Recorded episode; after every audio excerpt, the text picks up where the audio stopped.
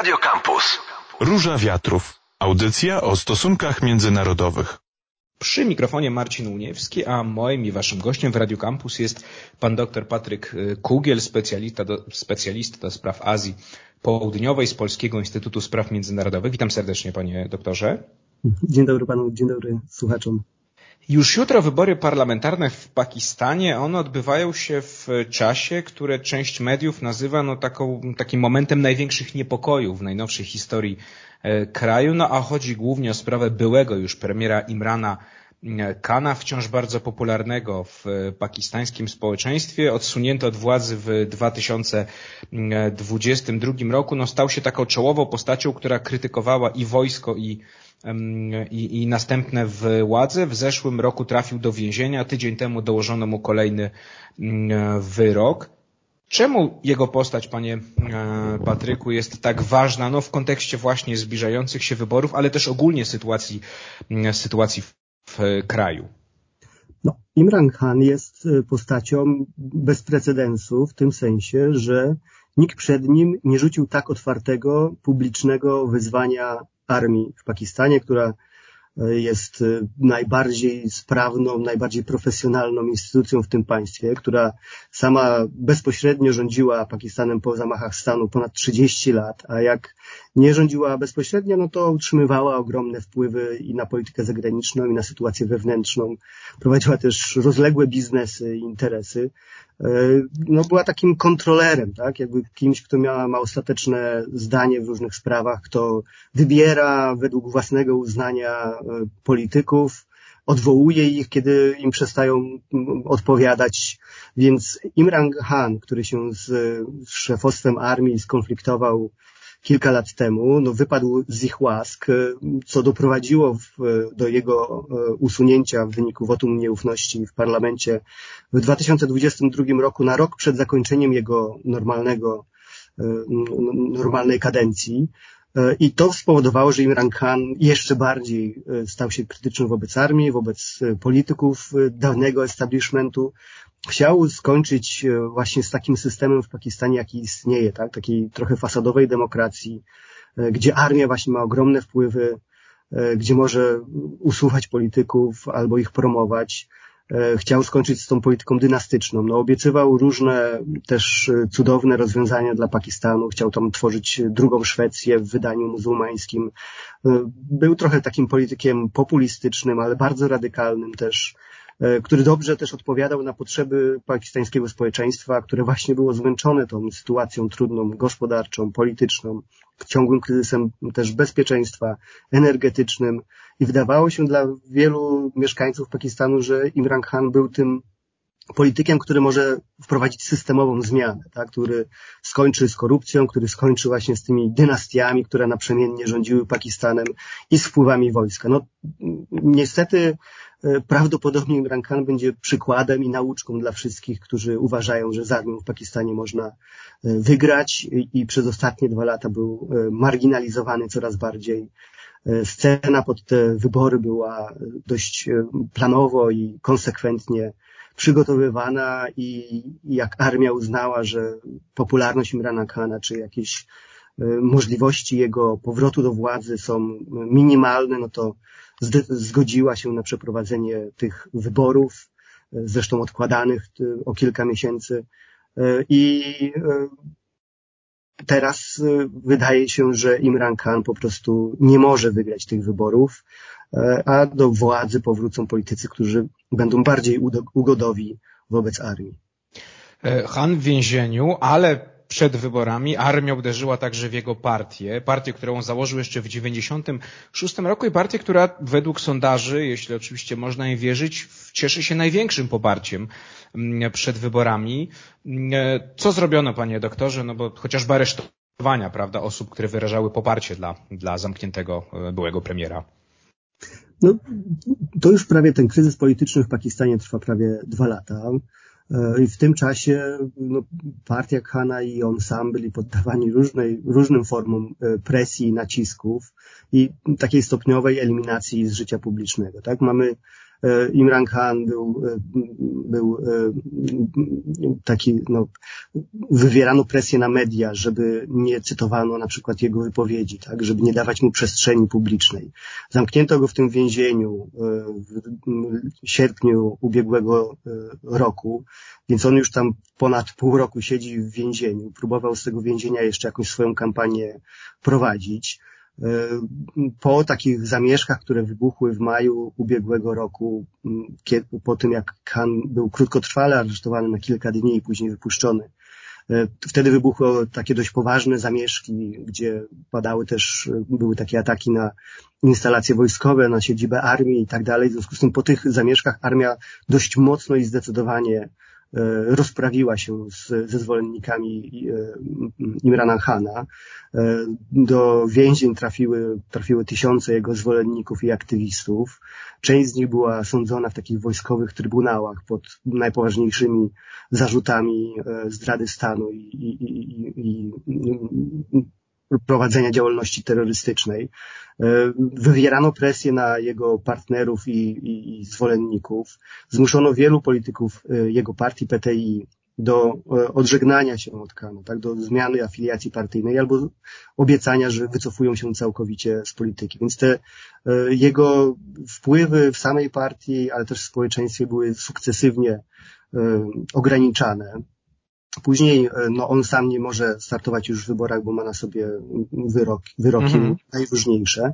No ale też tymi wyrokami objęto jego współpracowników. W zeszłym tygodniu na przykład razem z Hanem e, skazany został na 10 lat więzienia były minister spraw zagranicznych Mahmud Kureshi, który też był popularną postacią, jedną z ostatnich takich rozpoznawalnych i popularnych postaci w jego partii.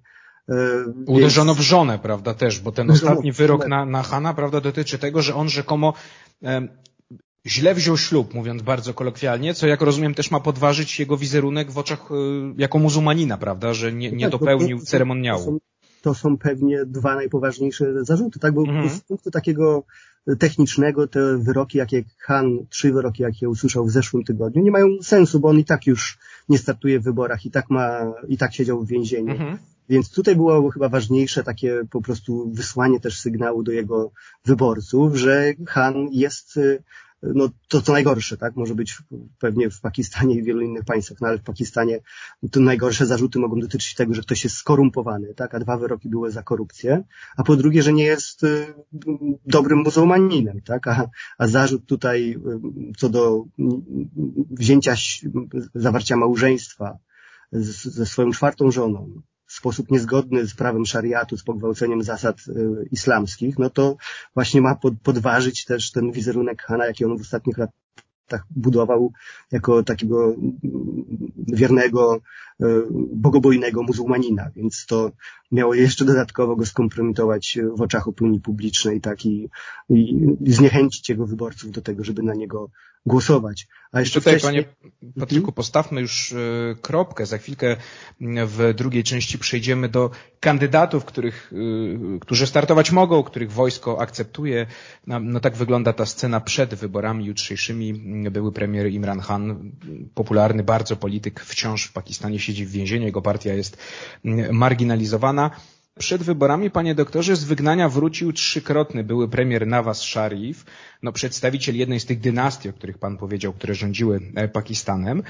On został skazany za korupcję. Teoretycznie nie, nie mógł startować w wyborach, no ale w zeszłym miesiącu Sąd Najwyższy Pakistanu uchylił dożywotni zakaz uczestniczenia w wyborach właśnie osobom skazanym. No i zapytam naiwnie, przypadek, czy to jest właśnie to przygotowanie przez, przez wojsko i przez establishment y, po prostu sceny dla, dla tego kandydata? No powiem tak, że oczywiście Nawaz Sharif y, był skazany w 2018 roku, a później wyjechał do Londynu, żeby uciec właśnie przed odsiadką E, i pewnie nie mógłby wrócić do Pakistanu, a na pewno nie mógłby wziąć udziału w tych wyborach, gdyby nie miał cichego wsparcia ze strony armii. To też pokazuje właśnie jak e, armia, jakimi instrumentami armia się posługuje w tym państwie, tak? Jakby poprzez kogo realizuje swoją, swoją politykę. I na pewno ma wielu uległych i sprzyjających sobie sędziów, którzy będą wydawać wyroki takie właśnie, jak trzeba skazać Hana, pod dość wątpliwymi jednak zarzutami, no to, no to skażą, a jak trzeba kogoś ułaskawić czy anulować jego wyroki wcześniejsze, no to też to się da zrobić. Zresztą Nawaz Sharif stracił władzę w 2017 roku przed wyborami w 2018, właśnie też dlatego, że wypadł z łask armii, tak? I znaleziono jakieś zarzuty korupcyjne, żeby go wtedy z polityki usunąć, co się udało. Dzisiaj ważniejszym wrogiem dla armii jest Imran Khan, więc Nawaz Sharif jest tutaj partnerem. W związku z tym umożliwiono mu ten powrót do kraju w październiku ubiegłego roku, zdjęto z niego te wszystkie zarzuty korupcyjne i wydaje się, że właśnie przy błogosławieństwie armii to on jest szykowany jako zwycięzca tych najbliższych wyborów i prawdopodobnie przyszły premier Pakistanu. Wydaje się, że Nawaz Sharif e, pewnie swoją lekcję odrobił i nie będzie e, tutaj podskakiwał, pod, podskakiwał nie będzie podważał. Mhm. Z tym on jest akceptowalnym kandydatem na premiera i też, też taką postacią powiedzmy znaną i w Pakistanie, o dużych wpływach jednak ciągle i znaną międzynarodowo, więc to jest pewnie w tych zamysłach strategów z armii, to jest ta gwarancja, że tą, ten kryzys polityczny uda się zażegnać i do Pakistanu wróci stabilność i jakaś taka no, y, wadliwa, ale jakaś pseudodemokracja. Poza szerifem o fotel premiera, no i jak rozumiem z akceptacją armii, chce powalczyć także przedstawiciel drugiej politycznej dynastii, jeszcze bardziej znanej w Pakistanie Bilwal Bhutto Zardari, czyli syn zamordowanej w 2007 roku premier Benazir Bhutto. Um, powiedzmy panie Patryku słów, słów kilka, chociaż wydaje się, że tak jak pan mówi, no na was Sharif pewnie wygra, e, no ale mm, jest to kandydat e, syn Benazir Bhutto, no co tu mm, dużo mówić, jest to figura, szczególnie przez to nazwisko w pakistańskiej polityce, więc, więc właśnie kim jest? No to jest szef e, pakistańskiej partii ludowej, czyli drugiej z głównych, najważniejszych partii w tym, w tym państwie. E, no i właśnie to jest członek tej dynastii Bhutto Zardari, tak jego ojciec też był pre prezydentem mhm. Pakistanu e, ponad dekadę temu.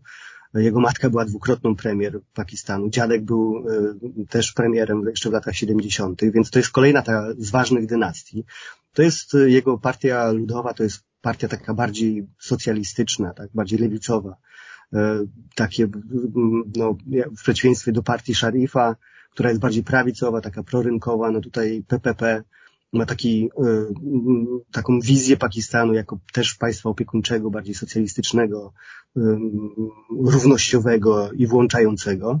A to, co wyróżnia jeszcze bardzo Bilawala Bhutto w tym całym e, gronie polityków pakistańskich, to jest jego wiek. Tak? To jest jednak osoba bardzo młoda, jak na warunki -hmm. pakistańskie. Wszyscy jego przeciwnicy mają powyżej 70 lat.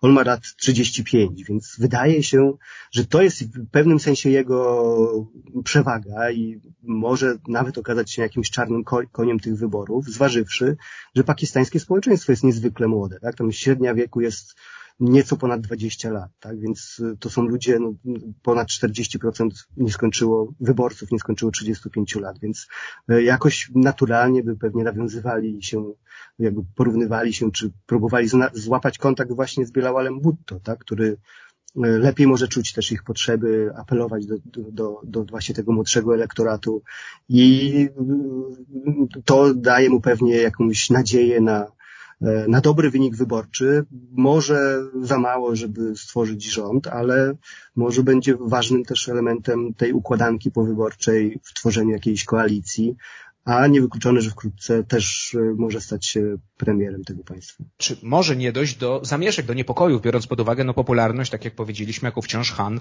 e, w społeczeństwie się cieszy? To jest bardzo dobre bardzo poważne ryzyko, wydaje mi się, tak? Bo e, partia Imrana Khana i on sam na pewno jest, on sam na pewno jest najpopularniejszym politykiem w kraju, tak? Ostatnie dane sondażowe, jakie jeszcze mieliśmy, to były z grudnia, które pokazywały, że on miał prawie 60% poparcia. Mm -hmm. On jako on. No ale jednak tutaj na jego wynik wyborczy będzie wpływało to, to wszystko, o czym wcześniej rozmawialiśmy. A jeszcze też fakt, że e, komisja wyborcza dopuściła jego partię do udziału w wyborach, ale zastosowała taki mały fortel, to znaczy odmówiono tej partii e, przyznania takiego symbolu graficznego, tak, który w jego przypadku akurat był e, kijem do krykietu. Zresztą Imran Khan na tym budował przecież swoją karierę polityczną, że on był kapitanem e, drużyny w, w krykieta, która wygrała Mistrzostwa Świata w latach 90., tak? Był bohaterem narodowym, tak? W związku z tym jego odebranie tego symbolu graficznego spowodowało, że partia PTI nie może wystawić listy ogólnokrajowej, a jego kandydaci muszą startować jako kandydaci niezależni, tak? Pod innymi też znakami graficznymi. Co ma też takie znaczenie akurat w Pakistanie, że tam jest około 40% ludzi niepiśmiennych, tak? Dla których jednak no, nie przeczytają nazwiska kandydata, ale rozpoznawają. Obrazek by poznali. Mhm. Dokładnie. Więc, więc takimi małymi też kroczkami, tak? Powodu, jakby to prowadzi do tego, że szanse wyborcze partii PTI są małe. Jeżeli jednak, bo do końca nie wiemy, co, mhm. co się działo w ostatnich miesiącach, tak? Jak te długoletnie, długomiesięczna marginalizacja Kana i kolejne wyroki, jak wpłyną na, na wyborców. Ja też słyszałem od ludzi, którzy dopiero co wrócili z Pakistanu, że, e, że ludzie są jednak zmęczeni, tak? Że to, ta strategia armii jednak przynosi e, jakieś e, skutki zamierzone, tak? Że, oni już mają dość tego kryzysu, tak? że są w stanie zaakceptować Nawaza Szarifa, bo już nie mają siły walczyć. Są też zastraszeni tak? przez, przez wojsko, przez różne procesy i tak dalej. Więc y, to jest bardzo ważne pytanie. Ilu tych wyborców partii PTI Imrana Khana y, na niego zagłosuje? I co zrobią w sytuacji, jeżeli wynik jego partii będzie poniżej oczekiwań, gdzie będą, pojawią się oskarżenia o, o oszustwa wyborcze, o, o, o dosypywanie jakichś e, kart do urny i tak dalej.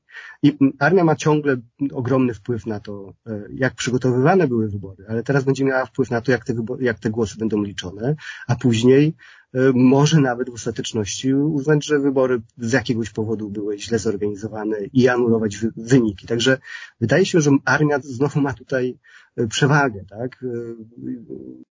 ma możliwości wpływania na wynik, nawet po zakończeniu tego, tego głosowania, a armia jest e, z, zdeterminowana do tego, żeby Khan do polityki nie powrócił. No i to wszystko teraz będzie zależało tak naprawdę od wyborców i sympatyków Hana czy będą gotowi na jakąś konfrontację, czy nie dojdzie do jakichś e, krwawych zamieszek, do jakichś poważnych protestów, do jakiegoś paraliżu państwa? I wtedy będzie znowu pytanie, no wszystkie opcje będą na, e, na stole. E, co zrobi armia, jak daleko mm, się posunie. Wydaje mi się, że najkorzystniejsze jest jednak z punktu widzenia armii zachowanie pozorów demokracji i nie chciałaby pewnie wprowadzać jakiegoś stanu wojskowego wyjątkowego i przejmować znowu bezpośrednio władzy w wyniku zamachu stanu. Więc to jest ostateczność, ale E, mówię tutaj, ta rywalizacja między wojskiem a Khanem jest e, tak poważna, że ciężko jest sobie wyobrazić jakikolwiek scenariusz, w którym Imran Khan e, wygrywa te wybory i wraca do, wraca do władzy. No ale tak jak mówię, wszystko będzie zależało od ulicy, od reakcji wyborców, też od poparcia dla, dla innych partii. No, w, z punktu widzenia Kana jego wyborcy są dzisiaj jego jedyną szansą. Jak nie, to pewnie zostanie na długie lata w więzieniu albo tak jak jego poprzednicy będzie zmuszony do e, ucieczki z kraju.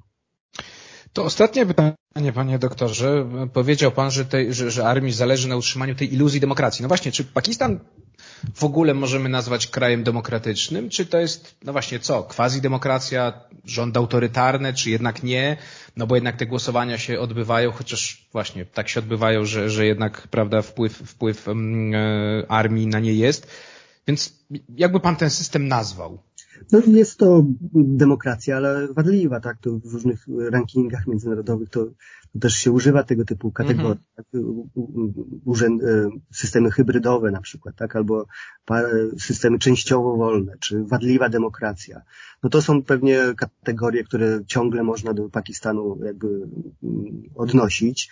Jednak działają tam partie polityczne, E, jednak to wszystko jest jakoś w granicach prawa, tak? No, tam mhm. też ciężko do końca no, autorytatywnie powiedzieć, że wyroki przeciwko Kanowi były wyssane z palca, prawda? No, to no, w związku z tym te, te pozory działania w ramach prawa są za, zachowane, tak? Jest sądownictwo, niektórzy sędziowie są bardziej niezależni niż inni, no, ma, działają media, tak? Też media prywatne. Mhm. One są poddawane presji, dziennikarze są poddawani presji, są różne y, groźby, prawda, aresztowania, czasem jakiś dziennikarz gdzieś zginie albo, albo zniknie, więc y, to, to się odbywa trochę wszystko gdzieś tam pod dywanem, po, za scenami, na zewnątrz wszystko powiedzmy działa. No jest społeczeństwo obywatelskie, są sądy, są, są organizacje społeczne, e, są media, partie polityczne i tak dalej. Tylko właśnie ten system pakistański trochę jest specyficzny, że gdzieś za te sznurki wszystkie, e, przynajmniej w bardzo ważnych sprawach pociąga armia.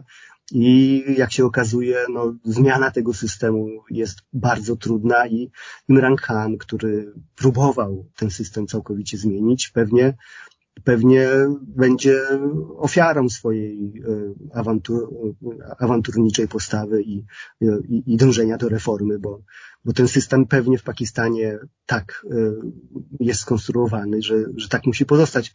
Aczkolwiek trudności gospodarcze, kończąc tutaj, mhm. trudności gospodarcze i ten wiek pakistańskiego społeczeństwa, tak, i ta frustracja z tego, że ten, że, że ten kraj się, no jakby odstaje nawet na, na tle regionu, tak, to jednak w długiej perspektywie wydaje mi się, że, że będzie tak odśrodkowo e, sprawiało, że armii będzie coraz trudniej ten system zachować. Wszystko wskazuje na to, że w jutrzejszych wyborach jeszcze im się uda, ale nie wiadomo jak, na, na jak długo.